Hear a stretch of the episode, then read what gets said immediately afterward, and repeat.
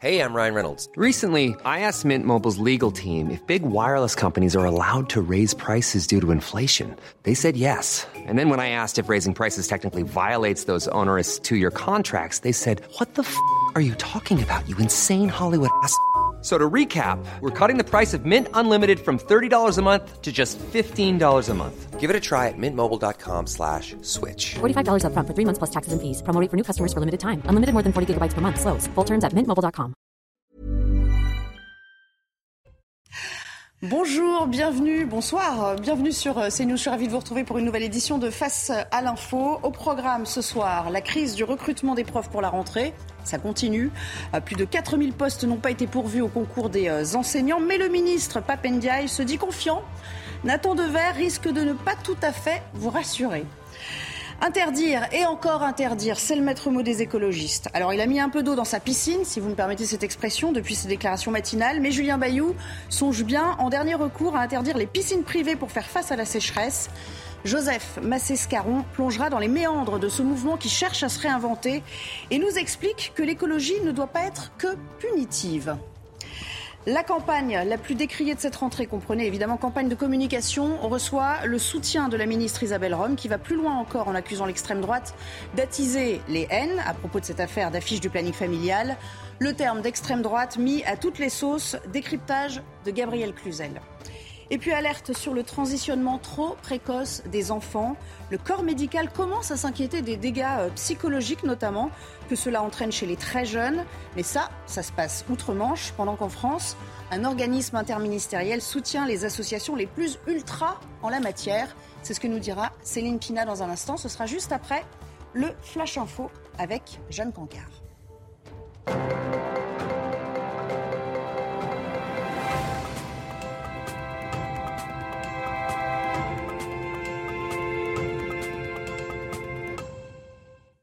Et voilà, c'est parti pour le Flash Info, signé Jeanne Cancard ce soir. Quatre jours après le début de la polémique, le garde des Sceaux se défend. Éric Dupont-Moretti affirme n'avoir jamais été informé de l'organisation d'une compétition de karting à la prison de Fresnes. Sinon, j'aurais mis un veto très clair, a-t-il déclaré. Le ministre, en déplacement aujourd'hui à Fleury-Mérogis, a notamment pointé du doigt une initiative du directeur de la prison avec l'organisateur de l'événement. À Vitrolles, près de Marseille, nouveau refus d'obtempérer. Deux individus ont foncé sur des policiers ce dimanche soir. Quatre agents ont été blessés. Les suspects ont par la suite été arrêtés. L'un d'eux figure au fichier des personnes recherchées et fait l'objet d'un arrêté d'expulsion. À la veille de la traditionnelle fête de l'indépendance en Ukraine qui fait craindre aux Ukrainiens une journée sanglante, Emmanuel Macron a adressé un nouveau message de soutien à l'occasion du sommet de Crimée, une initiative diplomatique visant à mettre fin à l'occupation du territoire par la Russie. Le président français appelle à n'avoir aucune faiblesse, aucun esprit de compromission face à la Russie et assure que les Occidentaux sont prêts à soutenir Kiev dans la durée. En France, après neuf semaines consécutives de baisse, le prix du gasoil repart à la hausse. Il vaut ainsi 1,84 euros le litre en moyenne, soit une augmentation de 5 centimes par rapport à la semaine précédente. Le prix du super samplon, lui en revanche, continue de diminuer depuis début juillet. Merci beaucoup, chère Jeanne, et euh, à tout à l'heure pour un nouveau point sur euh, l'actualité. Pour, euh, j'allais dire la belle équipe, mais non, pour Face à l'info ce soir, c'est une belle équipe aussi. J'accueille Gabriel Cluzel, bonsoir, merci de nous avoir rejoints. Céline Pina revient également. Bonsoir, chère Céline, à vos côtés, Joseph Massescaron. Bonsoir. Merci d'être là à nouveau, ainsi d'ailleurs que Nathan Dever. Bonsoir. Tiens, Nathan Dever, aujourd'hui vous êtes au premier rang, si j'ose dire. Vous allez nous parler du sujet qui est sans doute le plus stressant de l'année pour les parents. Oui, je vais vous parler de la rentrée scolaire.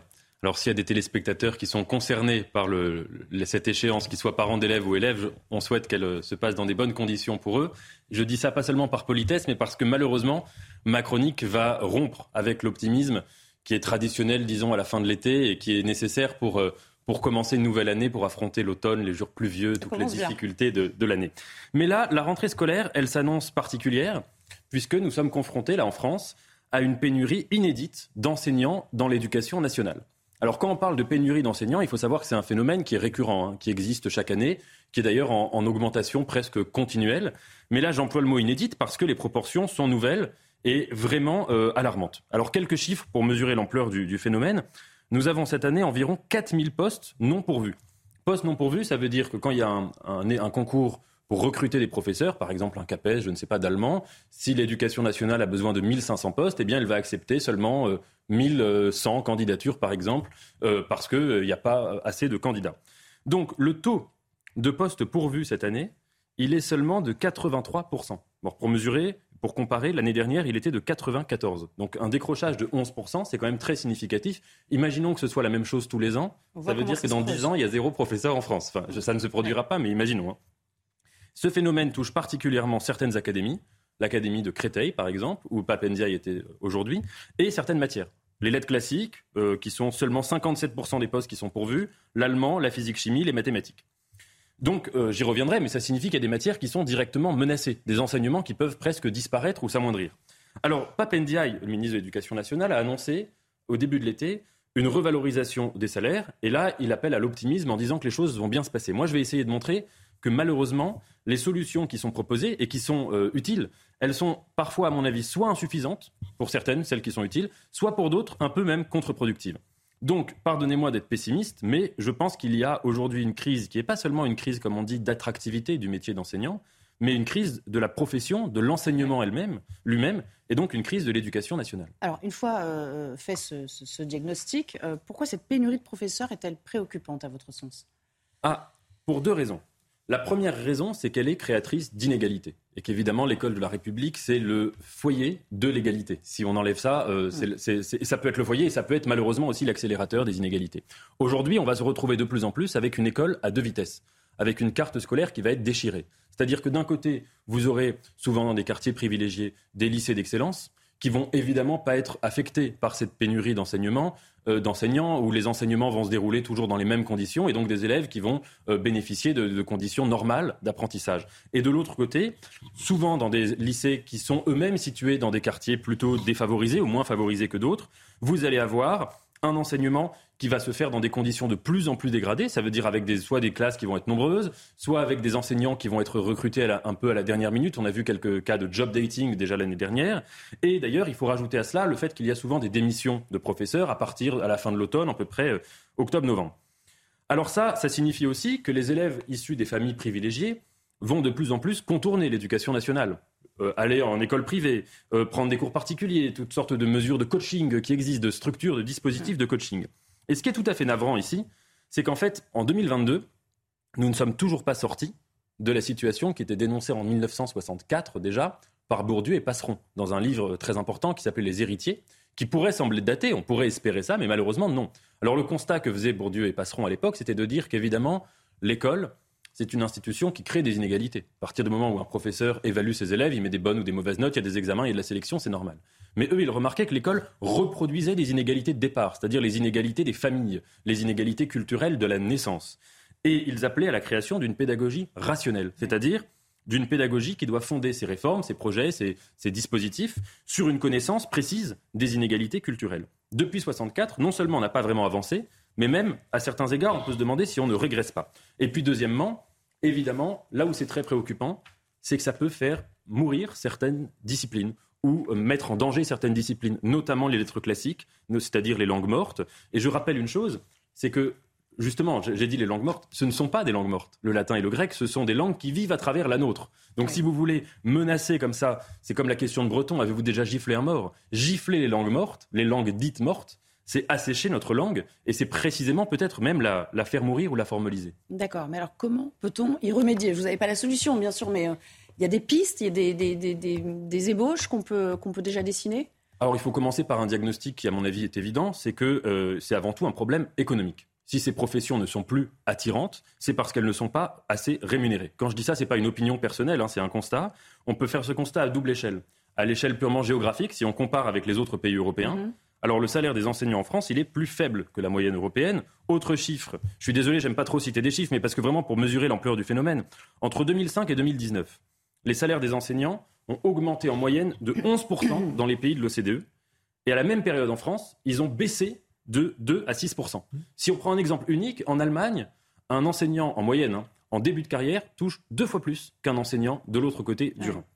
Sur une échelle historique, si on revient sur les 40 dernières années, le salaire, depuis 1980, le salaire d'un jeune professeur a été divisé par deux par rapport au SMIC. C'est-à-dire mmh. qu'en 80, Un professeur touchait 2,2 fois le SMIC en début de carrière, aujourd'hui 1,14. Alors c'est sans doute une réflexion à avoir, mais le problème est-il seulement d'ordre économique?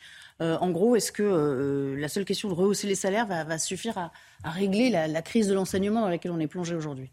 Alors je ne pense pas. Je pense qu'il n'y a pas que la dimension économique. Il y en a une autre qui est celle que le rapport euh, sénatorial de, M. Longuet, qui date du, juillet, de juillet dernier, appelait un problème de valorisation ou une crise de sens. C'est-à-dire quelque chose qui touche à la perception même du métier d'enseignant au sein de la société, par les médias, par les politiques, et puis même de manière plus générale.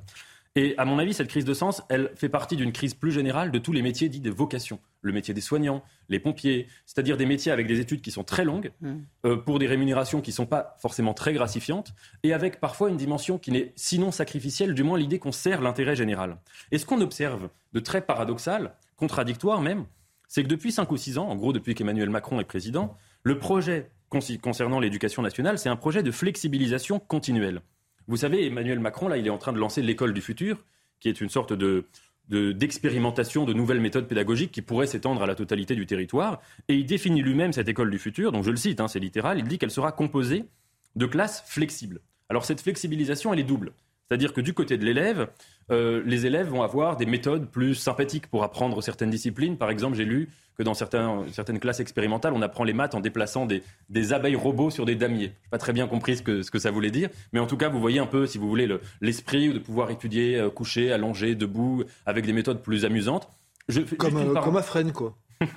c'est un peu du Montessori, quoi. Enfin, je veux dire, ça s'inspire de, la libre pensée. oui, euh, ça, s'en rapproche. Il y a encore quand même quelques différences, mais ça s'en rapproche. juste une chose, d'ailleurs, une parenthèse. Moi, j'étais d'ailleurs plutôt pour la mesure euh, qui était proposée de faire permettre aux élèves de choisir les matières qu'ils enseignent. Mais c'est pas la même chose de choisir ce qu'on veut enseigner, ce qu'on veut apprendre et comment on veut l'apprendre. Et flexibilisation aussi du côté de l'institution. Tout le projet d'Emmanuel Macron, c'est de donner plus d'autonomie à chaque établissement, lui permettant de gérer lui-même, notamment le recrutement des profs. Un peu, si vous voulez, comme si les gens, les préviseurs étaient PDG de, de Alors, on peut se demander en la matière si le remède n'est pas un poison.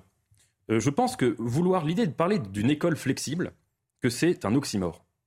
Régis Debray avait une très belle formule pour définir l'école. Il disait l'école, c'est une contre-société. C'est-à-dire que dans la vie, la société, oui, elle est flexible. La société, elle bouge, elle s'adapte, elle change. Elle est aussi inégalitaire, elle est aussi injuste, elle est parfois violente, elle est mue aussi parfois par une logique euh, d'économie aveugle.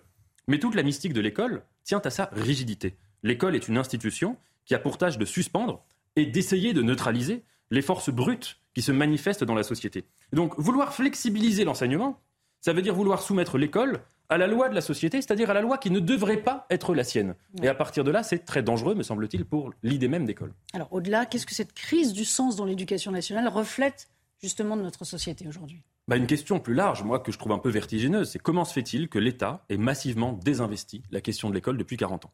Comment se fait-il que les politiques aient laissé, euh, presque de manière indifférente, le métier d'enseignant se précariser de décennie en décennie? L'école, n'est pas seulement le socle de la République, c'est aussi le socle de l'avenir. C'est-à-dire qu'évidemment, quand on a une école de bonne qualité aujourd'hui, ça veut dire que dans 30 ans, notre pays, notre société sera grand. Et donc, si vous voulez, moi, mon hypothèse, c'est que je pense que la, déchéance aujourd'hui, un peu, ou la crise, on ne veut pas parler de déchéance, la crise de l'éducation nationale, elle reflète une incapacité à faire de la politique à long terme. L'éducation nationale avec l'écologie, c'est le seul domaine où les effets, le bilan, se fait voir 30 ans après le départ du président. Donc, si vous voulez, ça n'a aucune utilité. On ne peut pas instrumentaliser un bilan en matière d'éducation nationale. C'est peut-être la raison pour laquelle, depuis 40 ans, les politiques ont un petit peu déserté cette question-là. Et pour finir avec une phrase de Peggy dans L'Argent à propos des instituteurs, qu'ils ne s'y trompent pas, ils ont le plus beau métier du monde. Eux seuls ont des élèves, les autres ont des disciples. Merci Nathan. Petite réaction en plateau. Céline Pina, je vous voyais très attentive à ce que disait Nathan. Euh, l'école du futur, tiens, euh, telle que euh, Emmanuel Macron essaie de la mettre en avant. Pour ou contre? Absolument contre. Je suis tout à fait d'accord avec ce qu'a dit Nathan. On n'a pas besoin d'une école d'une future, on a besoin d'une école de l'éternité. En fait, l'idée, c'est que justement, on est aujourd'hui dans des, dans des moments extrêmement managériaux. Donc en fait, la seule chose qui compte, c'est l'utilité. L'école, ça vous apprend justement ce qui n'est pas utile. Ça vous apprend ce qu'on ne mesure pas. Ça vous apprend, euh, c'est un lieu à la fois de transmission, euh, de création, de, c'est un lieu qui est très, extrêmement particulier. Et c'est un lieu qui n'obéit pas aux logiques de concurrence, aux logiques de rendement. Il doit avoir un autre rythme euh, et même une autre façon d'aborder les choses. Et en essayant, juste, je trouvais ça très juste ce que tu disais, autrement dit, en essayant à ce point-là de faire de l'école le pendant de l'entreprise, on détruit à la fois l'école et on n'aide absolument pas l'entreprise, puisqu'on voit qu'on n'arrive même pas à produire des gens suffisamment éduqués pour vivre en bonne compagnie avec les autres, que ce soit dans le travail ou dans la vie au quotidien. Joseph? Il, y aurait, tellement de choses à, dire, notamment sur, pardon, sur cette école du futur. Pour moi, euh, les fondamentaux, euh, évidemment, bien sûr, hein, je pense aux fondamentaux, c'est-à-dire lire et écrire, mais à deux autres fondamentaux euh, qui manquent tellement aujourd'hui, que sont l'histoire et la géographie. Pourquoi? Parce que l'histoire vous apprend à le temps, vous apprend à vous mouvoir dans le temps, et la géographie vous apprend à vous mouvoir dans l'espace et que ce sont deux données qui sont absolument essentielles et de, notre, bah, de notre construction, notre construction humaine. Juste, je voudrais ajouter quelque chose à l'excellent édito de, Nathan, c'est euh, euh, bien, bien sûr, évidemment, les professeurs manquent, c'est indéniable.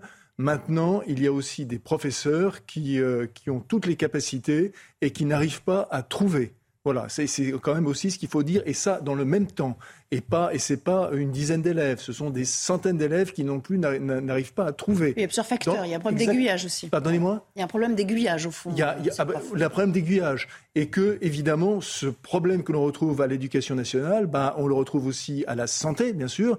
Quand on manque, ben, quand on manque de seringues ou quand on manque de masques, on le retrouve aussi dans l'armée, quand on manque de cartouches. Voilà, c'est des camps. Bref, en fait, si on regarde toutes les grandes administrations françaises, on retrouve le même type de problème. Au fond, Gabriel, ce que nous dit aussi Nathan, ce qui est intéressant, c'est que ce, on manque de volontarisme politique sur, euh, sur le long terme, dans la durée. C'est ça qui fait qu'on échoue, en fait. Moi, je crois que les gouvernements successifs se cachent derrière leur petit doigt parce qu'il y a un inventaire qu'ils peinent à faire avant de se projeter dans l'école du futur, il faudrait peut-être faire l'inventaire du passé. Et que s'est-il passé ces euh, dix, dernières dizaines d'années?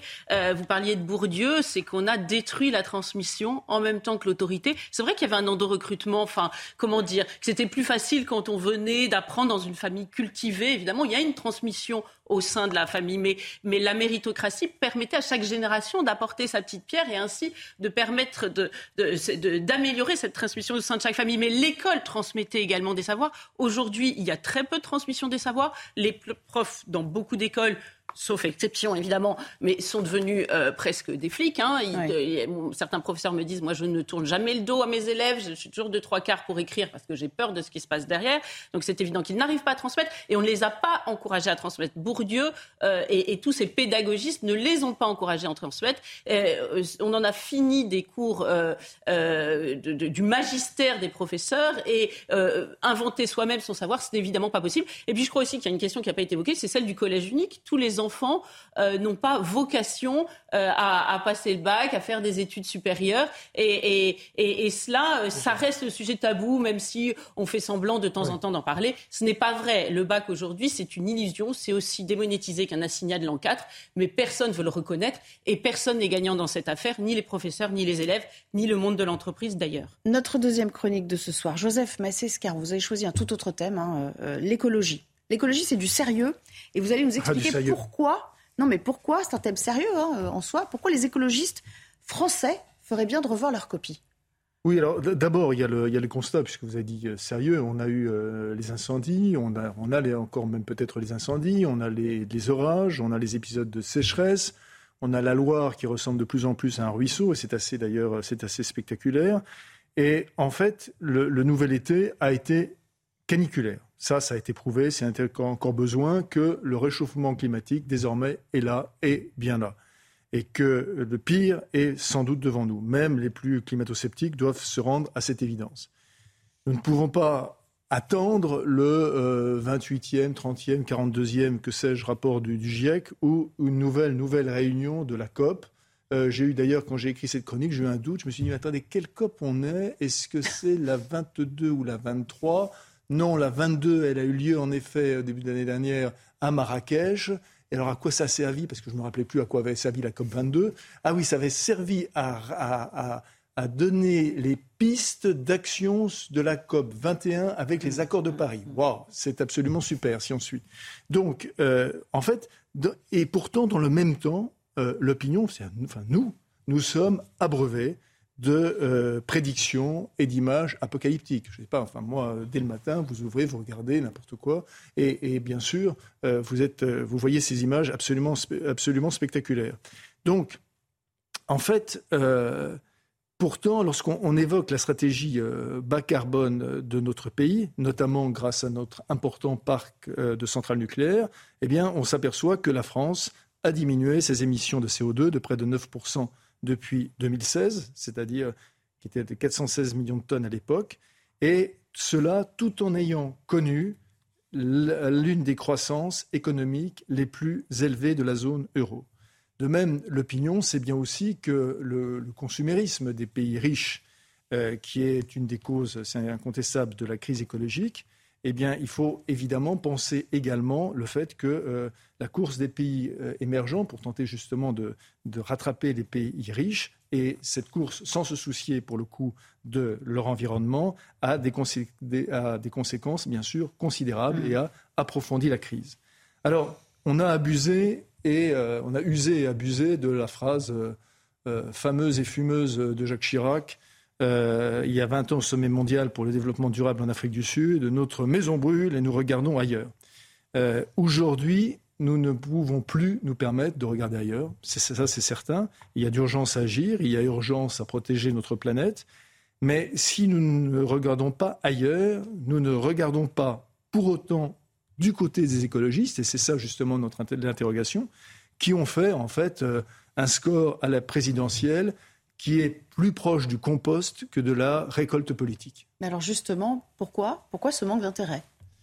Eh bien, face à ces euh, formidables défis et enjeux environnementaux, enfin, avec ces images spectaculaires, ces, ces, rapports, euh, etc., on, a, euh, on a appris cet été en, en, permanence. Alors, je, je parlais de, de, ruisseau pour la Loire. Là, c'était un rue, c'était un rue, et rue accent circonflexe, pardon, un rue je dis ça pour les cruciverbistes, un rue un peu à peu près continuel, qui nous apprend que euh, finalement, grâce à Julien Bayou, eh bien, euh, l'écologie politique n'exclurait pas d'interdire, en effet, les piscines, euh, les piscines privées, enfin peut-être pas les piscines privées du frère de Sandrine Rousseau, mais enfin bref, les piscines privées, les barbecues, les jets, les résidences secondaires, les SUV, le gavage des oies et des canards, la chasse, et bon, etc. etc. Je m'arrête dans cette euh, liste à l'après-vert. Bref, il est dans ces conditions euh, normales, bien évidemment, euh, le premier réflexe de se demander si, en fait,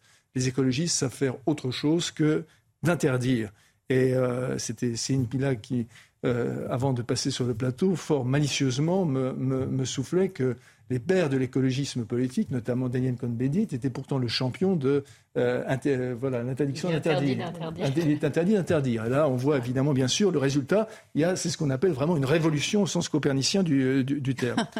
je, rappelle d'ailleurs que les, premières actions des maires, aussi bien de Lyon, de Strasbourg, de Bordeaux, ont toutes été, enfin les premières ont toutes été des interdictions, toutes ça va du sapin de Noël, enfin, ça, peut être surtout les, à chaque fois.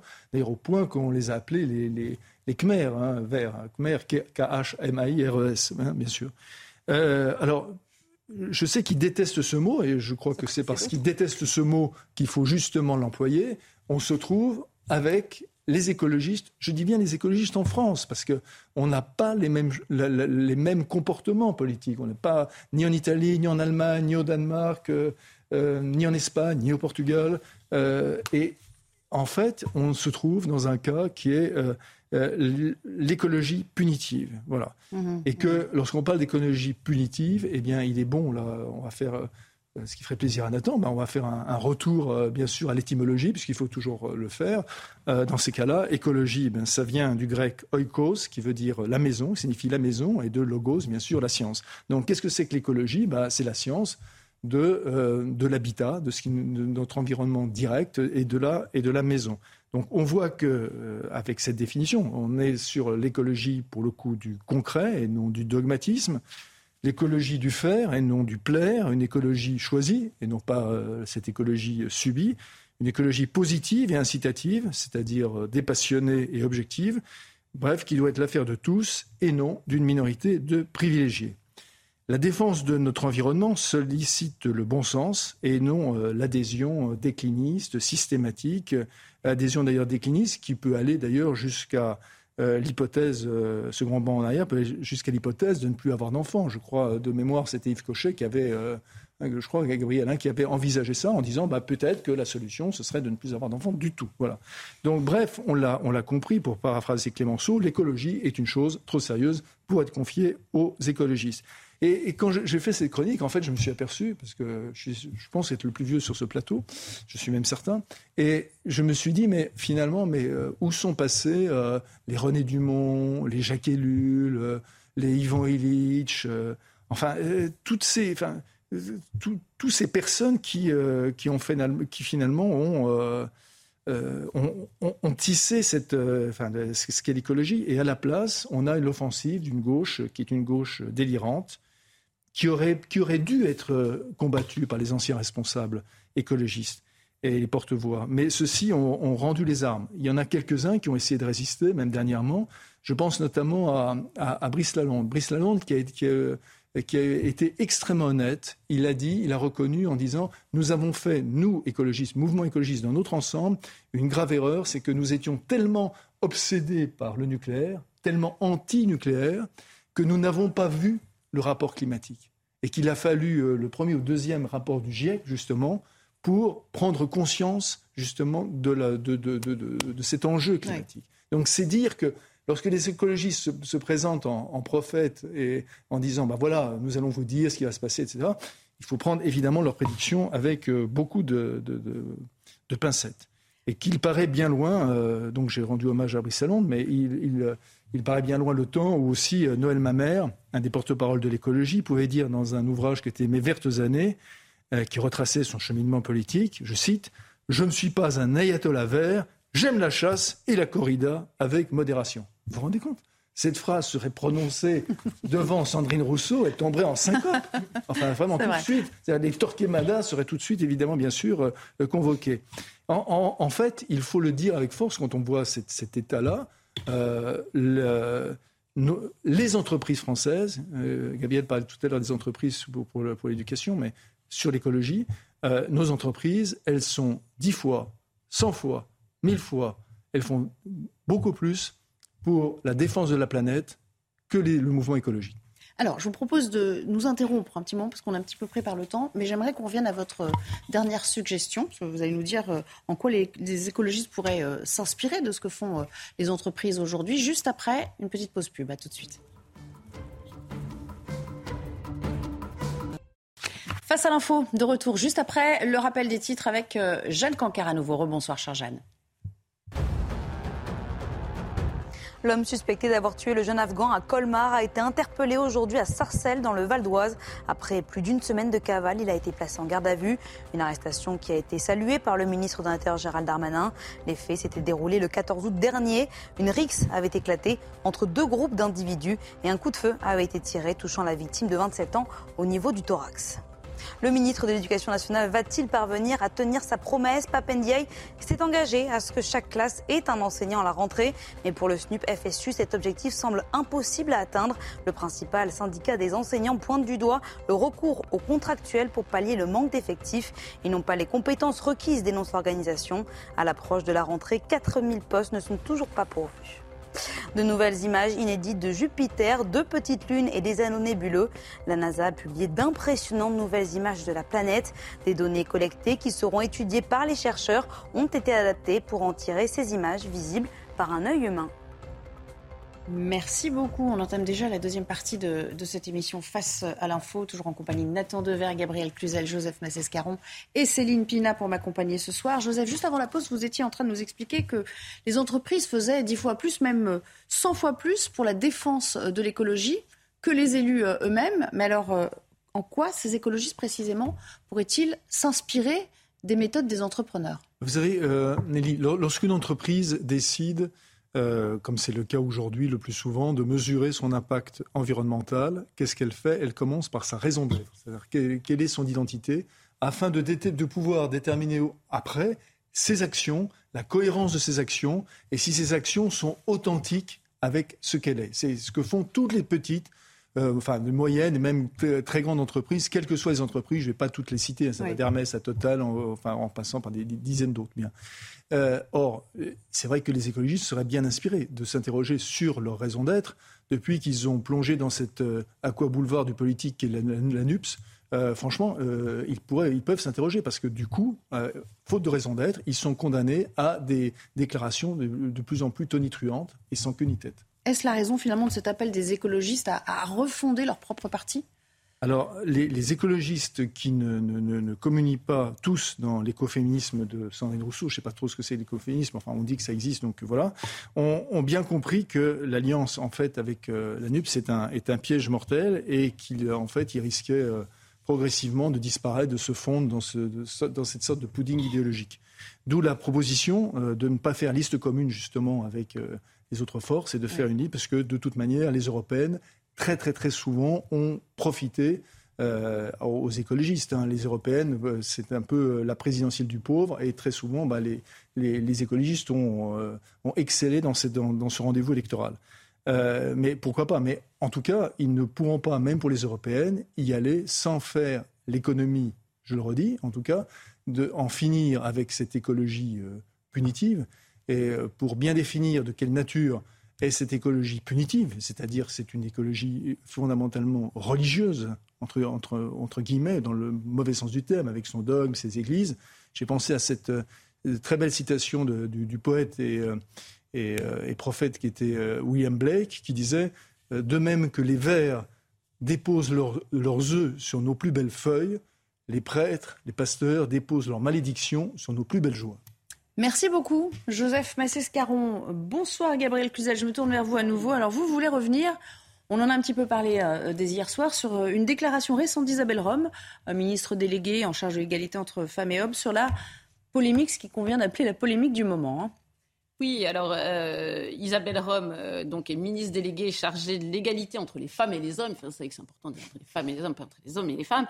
Euh, donc elle, elle, elle, elle, avait exprimé son plein soutien pour le planning familial. Alors moi, je m'étonne que ça n'ait pas suscité plus de réactions parce que on a beaucoup glosé sur Papendiaï qui faisait les yeux de chimène vers euh, le, le, ce qu'on appelle le wokisme. Mais là, je vois que euh, Isabelle Rome, qui est arrivée finalement assez discrètement, on la voit émerger à cette occasion, euh, finalement n'a rien, à, rien à lui envier. Hein. Je vous rappelle que sur la fiche du planning familial, on pouvait lire on sait que des hommes aussi peuvent être enceints.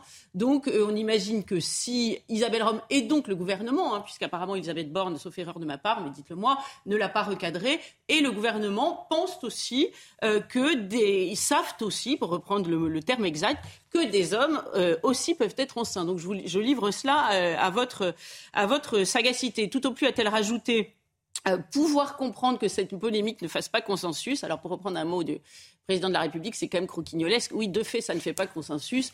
Euh, deux et deux font cinq, ça ne fait pas tellement consensus non plus. Il faut bien, il faut bien le dire. Euh, mais, mais ce qui est surtout ce qui m'a frappé euh, et ce qui est très intéressant dans sa déclaration, c'est qu'elle revient sur cet argument, cet éternel argument, cette ficelle, cette grosse ficelle qui est devenue une corde à nœud tellement elle est énorme. elle est revenue sur cet argument de l'extrême droite l'extrême droite qui attise les haines en les instrumentalisant. Alors c'est extrêmement pratique parce que, vous savez, c'est, le, mot extrême droite corrompt tout. C'est comme un fichier qui est vérolé, on ne peut plus le lire. Eh bien, euh, une cause, à partir du moment où elle a été touchée par l'extrême droite, on peut plus s'exprimer sur le fond. Donc c'est commode et, c'est ainsi que tout est traité aujourd'hui. L'extrême droite, c'est l'argument couteau suisse, c'est l'adaptateur, vous voyez, euh, euh, universel pour, pour, pour toutes les polémiques. Alors le carte en prison, c'est l'extrême droite. Euh, le Stade de France, il y a quelques mois, vous vous souvenez, c'était l'extrême droite. Hein. Je n'invente pas, parce que le 31 mai sur TF1, Gérald Darmanin avait dit il ne faut pas que la droite extrême utilise ce malheureux événement pour sa campagne nauséabond. Parce qu'il faut toujours mettre nauséabond à côté d'extrême droite, c'est très important. ça fonctionne ensemble. Alors, euh, on, peut citer ça à l'infini. Hein. J'ai d'autres exemples. La polémique autour de la suppression du drapeau français sur l'Arc de Triomphe fin décembre. Euh, c'était aussi l'extrême droite. Clément Beaune avait évoqué donc, euh, auprès de l'AFP une politique stérile de l'extrême droite. nauséabonde sans doute, mais c'était implicite. Et on peut évoquer aussi plus largement le terrorisme, l'immigration incontrôlée, l'insécurité. Le problème, ce ne sont pas ces sujets en même, c'est l'extrême droite qui les instrumentalise en en parlant, et ceux qui en parlent aussi, c'est un peu le euh, Socrate et son chat. Euh, euh, sont aussi d'extrême droite par, par voie de conséquence. Mmh le, gouvernement n'est pas le seul à utiliser, à user de cet argument. Non, non, toute la gauche en use. D'ailleurs, c'est une preuve pour ceux qui penseraient que le gouvernement n'est pas de gauche qu'il en est bien, parce que c'est vraiment une méthode de la gauche. Je vais vous donner un exemple très simple. On parlait des écolos. Ils aiment beaucoup euh, ils sont friands de cet argument également. Alors le maire de Bordeaux, vous évoquiez le sapin de Noël, quand il avait voulu supprimer le sapin de Noël parce que c'est un arbre mort, il avait dit la vie des fachos, je m'assieds dessus. Vous voyez, comme ça, ça le mérite d'être clair. Donc vous aimez un sapin de Noël, vous êtes un facho, ça tombe sous le sens, c'est évident. Euh, donc l'extrême droite euh, a bon dos, elle est, responsable de tous les péchés du monde, et c'est vrai que c'est drôlement commode. Donc si l'extrême droite n'existait pas, il faudrait l'inventer. Et pourtant, selon vous, cette stratégie eh bien, elle est, elle est contre-productive. Pourquoi? Oui, euh, parce que, euh, in fine, l'extrême droite fait feu de tout bois, y compris du bois du bûcher sur lequel on essaie de la faire brûler. Euh, parce qu'on peut se demander à la fin si ces accusations ne la servent pas en faisant d'elle le dernier refuge du, bon sens. Et l'exemple de l'homme enceint est spécialement parlant. Déclarer que c'est l'extrême droite qui a suscité la polémique est évidemment absurde. Un enfant de maternelle vous dira avec ces mots qu'un papa ne peut pas porter les bébés. Est-ce qu'un enfant de maternelle est d'extrême droite? Un manuel de gynécologie vous dira la même chose. Est-ce que les gynécologues sont tous d'extrême droite? À ce train-là, euh, Jean Jaurès et Georges Marchais étaient d'extrême droite. D'ailleurs, gageons que s'ils se relevaient aujourd'hui, euh, ils, nous penseraient tous collectivement complètement zinzin. On va être très mmh. clair. donc c'est évidemment euh, là les limites de cet argument. On peut citer aussi euh, Marguerite Stern, qui est une ancienne fémène. Vous savez, les fémènes qui sont réputées faire leur happening euh, avec les seins nus. Pour l'extrême droite conservatrice, on repassera. Et eh bien pourtant, c'est elle qui vient d'écrire une, une lettre avec la féministe Dora Muto, une lettre ouverte à Elisabeth Borne, s'inquiétant de la dérive du, du, planning familial. Alors bref, si on récapitule, trouver que le, faire que le, carte en prison, c'est choquant. C'est d'extrême droite, droite s'étonner de voir le drapeau français remplacé sur l'Arc de Triomphe par le drapeau européen, c'est d'extrême droite. Se scandaliser de ce qui s'est passé au Stade de France, c'est d'extrême droite. Aimer les arbres de Noël, c'est d'extrême droite. Dire que seuls les hommes peuvent être enceintes, c'est d'extrême droite. Bientôt avoir des enfants, ce sera sans doute euh, d'extrême droite. C'est ainsi que bon nombre de Français se réveillent un beau matin en se découvrant une euh, étiquette d'extrême droite collée dans le dos. Alors forcément, ils dédramatisent. Parce qu'on leur avait décrit le, Yeti, le monstre du Loch Ness, la bête du Gévaudan et le père de Fouettard réunis. Et ils se disent, ah bon, mais c'est que cela, l'extrême droite Et en fait, l'extrême droite, c'est donc eux.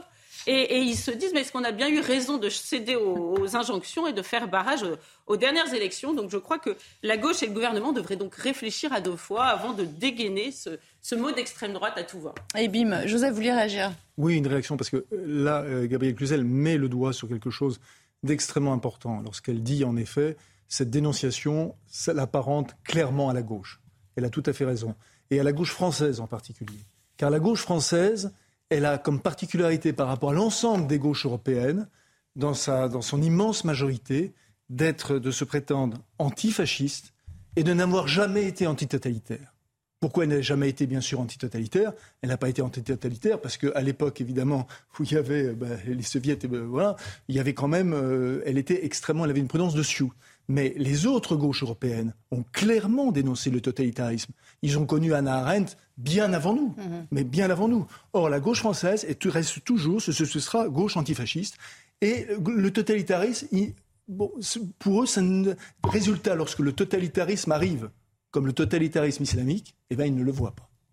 Céline, ah, Céline une petite réaction rapide. Tu fais vraiment le mal? Alors Céline, justement, on va, je vais vous donner la parole dans un instant pour euh, conclure cette émission, euh, votre chronique. Alors vous avez choisi un, un sujet très intéressant. Euh, ce sont ces débats qui se tendent aujourd'hui autour de la question trans et notamment la question de ce qu'on appelle le transitionnement des enfants. D'autant que vous, vous l'avez lu dans, dans, dans la presse étrangère, notamment cet été, il y a quelques affaires qui ont défrayé la chronique. Ben, tout à fait. D'abord, euh, en Angleterre, il y a eu un grand coup de tonnerre. Ça a été la fermeture annoncée de la clinique Tavistock. La clinique Tavistock, elle est spécialisée dans les questions d'identité de genre, notamment dans les questions de changement de sexe, et elle prenait en charge les enfants, y compris à des âges extrêmement jeunes. Or, on a annoncé la fermeture de cette clinique suite à un certain nombre de scandales, notamment autour de la question de la prise en charge des mineurs. On a eu aussi la Suède, la Suède qui était pionnière sur ces questions, qui a fait marche arrière, notamment sur la question du transitionnement des enfants, voire qui commence une réflexion euh, en se posant la question, en se demandant s'il ne faut pas attendre 25 ans, quand le cerveau est totalement mature, pour se livrer à certaines opérations.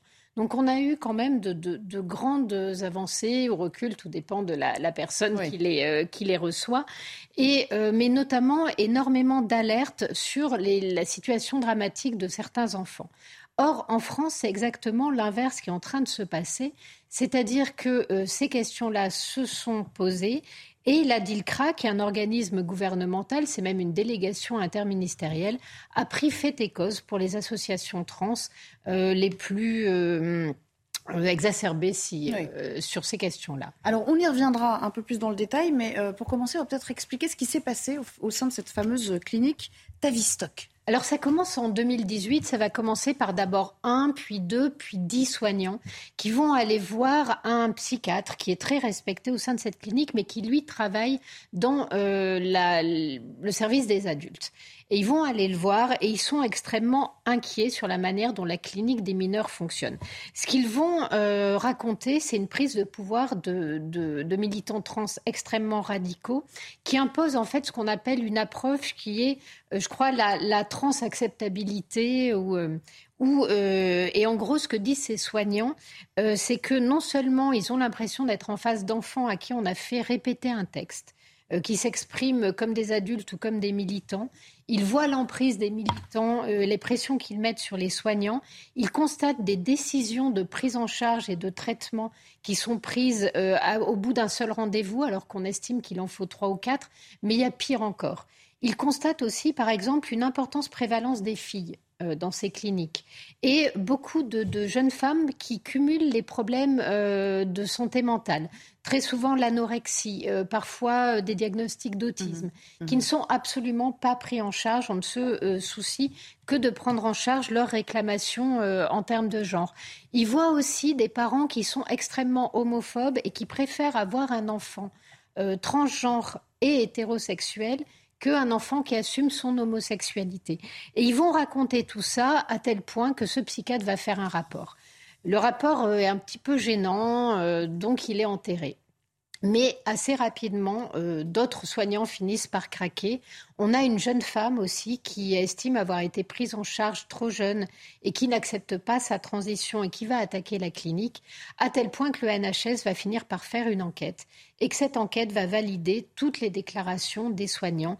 Et en fait, on a assisté finalement à une pression militante qui faisait que euh, la direction aboutissait à des surdiagnostics de dysphorie de genre. Le problème, c'est que les traitements ne sont pas aussi réversibles qu'on le dit, mhm. qu'ils ont des conséquences et que ça a mis en danger la, la santé d'un certain nombre d'enfants. Et alors en France, à contrario, que se passe-t-il? Alors en France, justement, face à toutes ces affaires, on a eu une, association qui s'appelle l'Observatoire de la petite sirène, qui a réuni un collectif avec des psychiatres, des psychanalystes, des médecins, des, des, pédiatres, euh, des juges pour enfants, des enseignants, tous des gens qui travaillent euh, sur le milieu de l'enfance et euh, qui ont fait publier une tribune pour expliquer à quel point les bloqueurs de puberté étaient dangereux mhm. et qu'en fait, euh, l'enfance, n'était pas un moment qu'on pouvait arrêter et qu'il fallait être très prudent dans l'administration d'hormones et de certains traitements aux enfants. Ils se sont bien entendu exprimés uniquement sur les enfants et ils ont fait une distinction entre les choix des adultes et les choix de, de ces mineurs. Ce qu'il s'est passé, c'est qu'à ce moment-là, ils ont été attaqués de façon extrêmement violente par les associations trans qui ont trouvé de manière inattendue un soutien auprès de la DILCRA. Ce soutien est extrêmement choquant parce que quand on lit le communiqué de presse qu'a fait paraître la, DILCRA pour attaquer de façon très violente l'observatoire de la petite sirène, on se rend compte qu'il n'y a pas n'y a eu aucun travail mené pour évaluer scientifiquement quels étaient les documents et les positionnements de la petite sirène. Euh, justement, comment la, DILCRA a-t-elle choisi de se positionner? Eh bien justement, par exemple, il y a une phrase de ce communiqué qui est extrêmement révélatrice. L'ADILCRA va déclarer qu'elle ne, elle compte saisir le procureur de la République au titre de l'article 40 du Code de procédure pénale s'il était avéré que l'approche promue dans ce guide, c'est un guide à l'intention des psychothérapeutes, s'apparentait à une thérapie de conversion. La thérapie de conversion, euh, je ne sais pas si vous vous souvenez, c'est ce qu'on met en place pour empêcher, mmh. par exemple, une jeune fille d'avorter, euh, très souvent lui servant un discours extrêmement religieux. Et là, on est complètement à l'inverse parce que personne ne se pose la question de savoir si faire une telle pression pour des enfants pour réclamer un changement de sexe ne pourrait pas aussi être finalement euh, comparé à une thérapie de conversion. Donc on voit ici un organisme intergouvernemental qui prend position contre des lanceurs d'alerte, qui eux s'appuient sur des logiques scientifiques et sur un contexte euh, général qui montre qu'il va plutôt dans leur sens pour euh, soutenir le militantisme le plus éhonté. Je trouve que c'est euh, extrêmement choquant. la DILCRA a repris tout le thème, tout même le euh, le verbe, les éléments de langage des associations euh, trans, alors que les, questions soulevées par la, petite sirène en appellent à une protection du gouvernement envers les mineurs. Alors, le collectif euh, réclame l'accès à une information réelle et scientifique et déplore, du coup, la, nature idéologique des discours tenus sur, sur la question de l'identité de genre. Oui, alors, tout à fait, notamment parce que euh, on se rend compte, il y a un article de Peggy Sastre dans Le Point qui a fait justement le point sur les connaissances scientifiques que l'on pouvait avoir. Donc, premier cas, on se rend compte qu'en fait, quand les gens sont très jeunes ou mineurs, il y a énormément de détransitionnement. Donc, entre des prises de position euh, et euh, la suite, on a 60 à 90 de mineurs qui se rétractent. Et ça dépend en fait euh, de l'acceptation plus ou moins large. Soit on est très sélectif quand l'enfant euh, parle de dysphorie de genre, soit on l'est moins et ça donne ces écarts entre 60 et 90% Mais en tout cas, ils sont extrêmement euh, importants. la petite sirène rappelle que l'utilisation de bloqueurs de puberté a des conséquences réelles. D'abord, ça peut conduire à l'infertilité, ça peut conduire à des dysfonctionnements du corps. Il y a des choses qui ne... Euh, si vous prenez des hormones, il y a des choses, vous ne reviendrez pas en arrière. Notamment, il y a des femmes qui développent des, clitoris extrêmement euh, développés, mais sursensibles.